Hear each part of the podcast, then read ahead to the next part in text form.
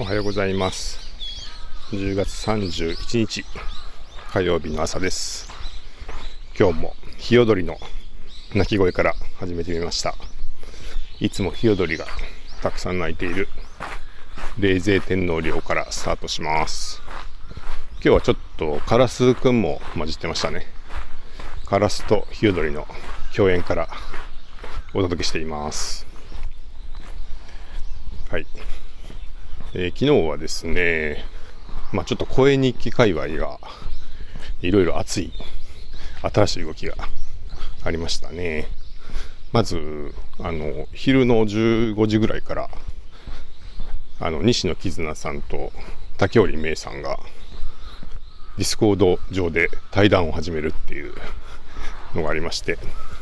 あ、そうかと思って、あの、 LISTEN の Discord ってこんな風に使えたんだってあの、ちょっと思いましたけど、えー、おもむろに Discord の上で、お二人の声日記ポッドキャスターさんが対談を始めるっていうね、ことで、まあ、僕はちょっとあのー、少し遅れて30分ぐらい、あの、仕事しながら聞かせてもらいました。まあ、もともとあの、お二人、ちょっと雰囲気が似ているというか、まあ、おきね、あの声に聞いてる方は皆さん感じられてると思うんですけれど、まあ、すごい、まあ、ちょっとね、あの落ち着いた話し方をされるお二人っていうのと、あ、結構あの趣味というかね、あのなされてることも近いのかなみたいな感じで、あのちょっとよく似た雰囲気の方お二人だなってまあ、思ってたっていうのもあるんですけどやっぱりご本人同士もそういうご認識だったんですかね。あの西野さんから竹織さんに声をかけられて一回話しましょうっていうことで話されたっていうことでなんか竹織さんが西野さんって意外と外交的なんですねっておっしゃってて なんか似てるといえどもなんかその辺がちょっとあの違うのかなっていうのをまた話を聞いていて面白かったですけれども。でもそのねあのちょっと一回撮りませんかっていうお声がけのおかげで僕たちも、まあ、2人の夢の対談が聞けるっていうね。夢なのかどうかわかんないですけど。いやーなんか想像した通りの本当によく似たトーンの落ち着くわーって感じの対談でああすごいなーってなんかちょっとなかなかあのトーンで話される方が2人集まるっていうのが周りではないんで、あの、すごい、なんでしょうね、その雰囲気だけでちょっと貴重というか、ああいう感じがして、はい、なんかすごい癒されましたね。はい。そして、僕とメチコさんの声日記で、西野さんって何をしてる方なんでしょうねっていうお話をちょっと渋谷で話してましたけど、まあその謎も明かされて、まあなんか最初の方で一回ちょっとおっしゃってたっておっしゃってたんで、あ、ちょっと聞き逃してたんだなって思いましたけど、まあ、キャリアカウンセリングのお仕事されてるってことで、なんか意外と、あの、意外とって言ったらあれですね、あの、そうやってお人と話をされるお仕事だったんだっていうのが結構、まあちょっとそこは意外でして、まあなんか、こう何か作る、お一人でえー、仕事、あの、何かいろいろ作られてたんで、まあ、お仕事の方も、イラストレーターさんとか、なんかそういうこう作る系のお仕事なのかなと思いきや、えー、何百人ものキャリアの相談に乗っているっていう方だと聞いて、へえって思いましたね。うん。なんかでもあの話し方でいろいろ相談に乗ってくださると、長い時間ちょっと相談に乗ってもらいたくなるかもしれないですね。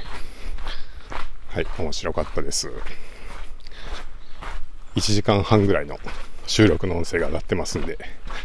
よかったら皆さん聞いてみてください。そして夜にですね、えー、また驚きのというか嬉しい出来事がありまして、えー、先日渋谷で料理、お食事をご一緒した。串井さんが声日記に登場っていうことで、えー、登場されてでしかもねなんかお二人申し合わせたかのように、えー、一緒にホットテックをやってる洋平さんも声日記を始めるっていうことで、あの、小田陣さんも大型新人でしたっけ？っておっしゃってましたけど、まあ、人気ポッドキャスターお二人が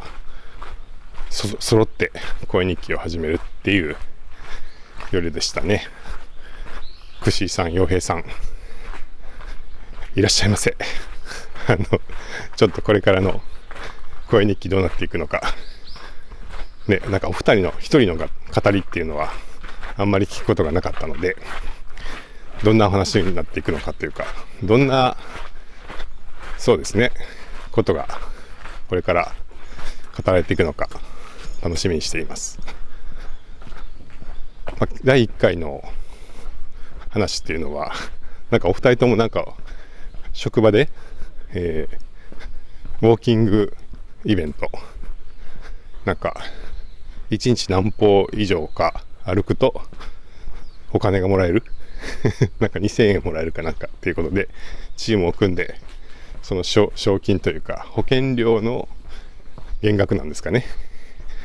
をゲットしようということで歩かれてるってことで、まあお二人ともなんかその話をしながら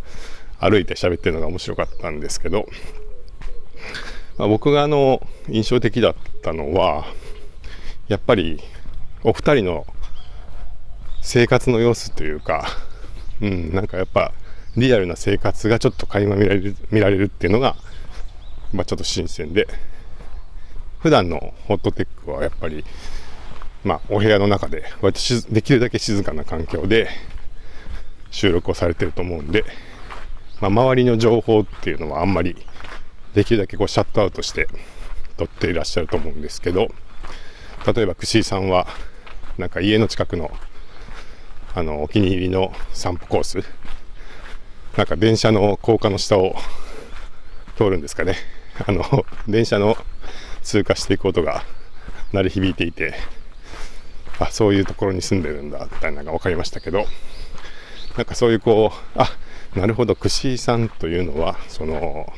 川の近くに住まれていて、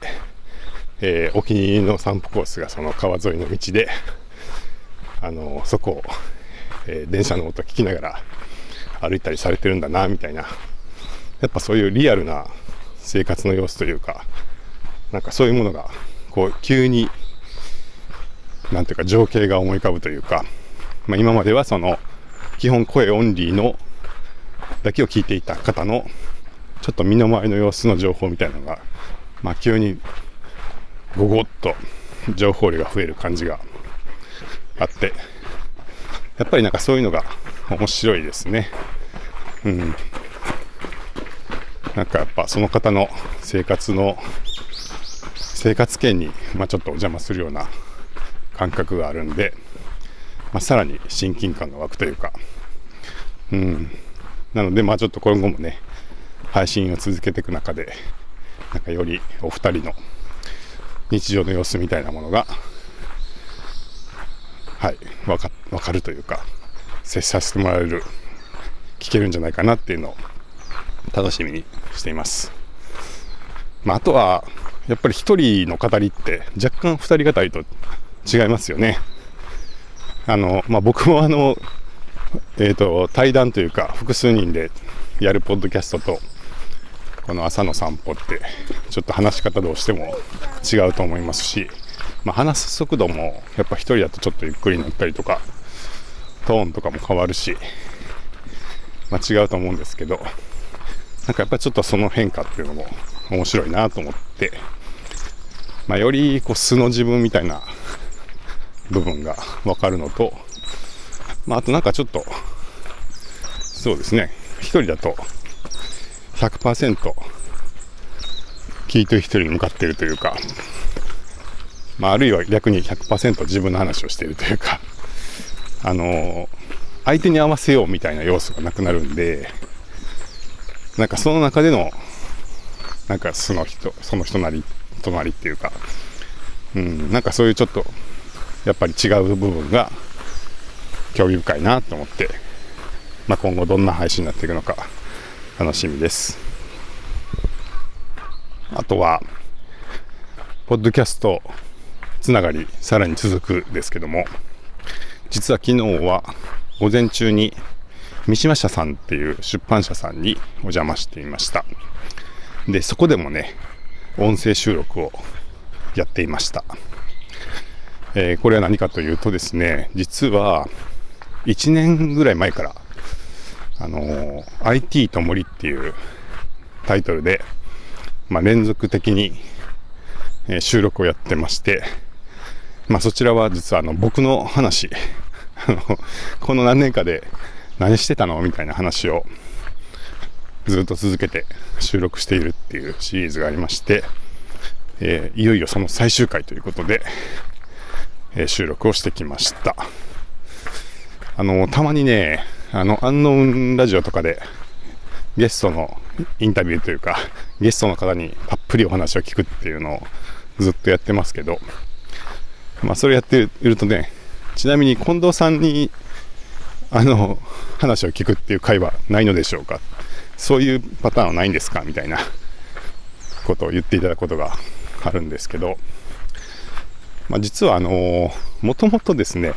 その三島社の三島さんから、まあ、本書きませんかっていうお誘いがありまして。でいやでもなんかちょっと長い文章1冊分書き上げる自信がなかったんでちょっとそれが難しいかなって思ってたんですけどでも声なら話せる気がします。声でどうでしょうかっていうところから、えー、その収録が始まって、まあ、じゃあ声で、えー、ちょっと一回撮ってみましょうって言って始まって、で、そのために、えー、マイクとかいろいろ調べてちょっと買い始めたんですよね。で、そうしたら楽しくなってきて、で、ちょっと、ポッドキャスト、他のも、他のポッドキャストもやってみようって思って、やり始めたのが、アンノーンラジオで、えー、それで、やってる間に、楽しくなってきちゃって、えー、 LISTEN も作り始めてっていうことだったんで、まあ、そもそもその自分がポッドキャストを始めたりとか、えー、まあ、 LISTEN だと LISTEN が始まるみたいなきっかけも、まあ、元を正せば、その、三島さんで、えー、ちょっと本を作りませんか？みたいなことを言っていただいたことが、ことの発端というか まあそこからあの、声でなら喋る、喋るのでよければ、みたいなところから、まあ、いろいろが始まったっていう話なんで、まあ、実はあの、裏で別番組も作りましたっていう話じゃなくて、まあ、そっちが大元っていうか、あの、最初のきっかけだったんですけども、まあ、そちらはね、あのー、音声の方は、えー、ご購入いただいた方だけが聞けるっていうことで、有料であの配信をしているので、えー、まあ、そんなに今のところ、あの、多分、聞いてくださってる方、そのめちゃくちゃ多くはないと思うんですけど、まあ、逆にそれでも、あの、聞いてくださってる方、くださってる方、本当にありがとうございます。はい、めちゃくちゃ嬉しいですね、そんな僕の話を。お金を払ってまで聞いてくださってるっていう。で、その配信というか、収録が、最近ちょっとね、もう、いろいろあって、えー、若干最後空いてたんですけど、ついに最終回ということで、収録してきました。まあ、最初はどんな話になるかなっていうか、あの、なんでしょうね。やっぱりここ数年、まあ、特にあの、ハテナの仕事をちょっと、えー、現場から退いてから、まあ、主に、まあ、温度とか、えー、市街地とか、あの、いろいろやっている自分の活動っていうのは、まあ、かなり取り留めがないというか あの、いろんなことをなんか順番に、興味の赴くままにやっているような印象を自分ですら持っていたんで、こんな話をなんか順番にやっていって、果たして何かしらのまとまりになるんだろうかっていう不安というか、まあありましたけど、どうでしょうね。うん。まあなんか、ずっと話してる中で、そんな中でも一応こう見えてきた軸みたいなのがあって、まあそれ自体は自分自身はちょっとこう再確認できたというか、うん、長くお話しする中で、ああ、自分がやりたいことってこういうことだったのかなみたいなことが少し見えたような気もして、うん、まあやってよかったなって、少なくとも自分にとってはやってよかったなっていう気がしてます。まあ正直ちょっとね、あの、録音の音声めっちゃ長いんで、本当に本になるのかなっていうのは 未だに僕は不安、不安というか、あの 半信半疑って言ったらあれですけど、いや、これ編集するってめっちゃ大変じゃないかなって思いますし、うん、まあちょっと僕が自分で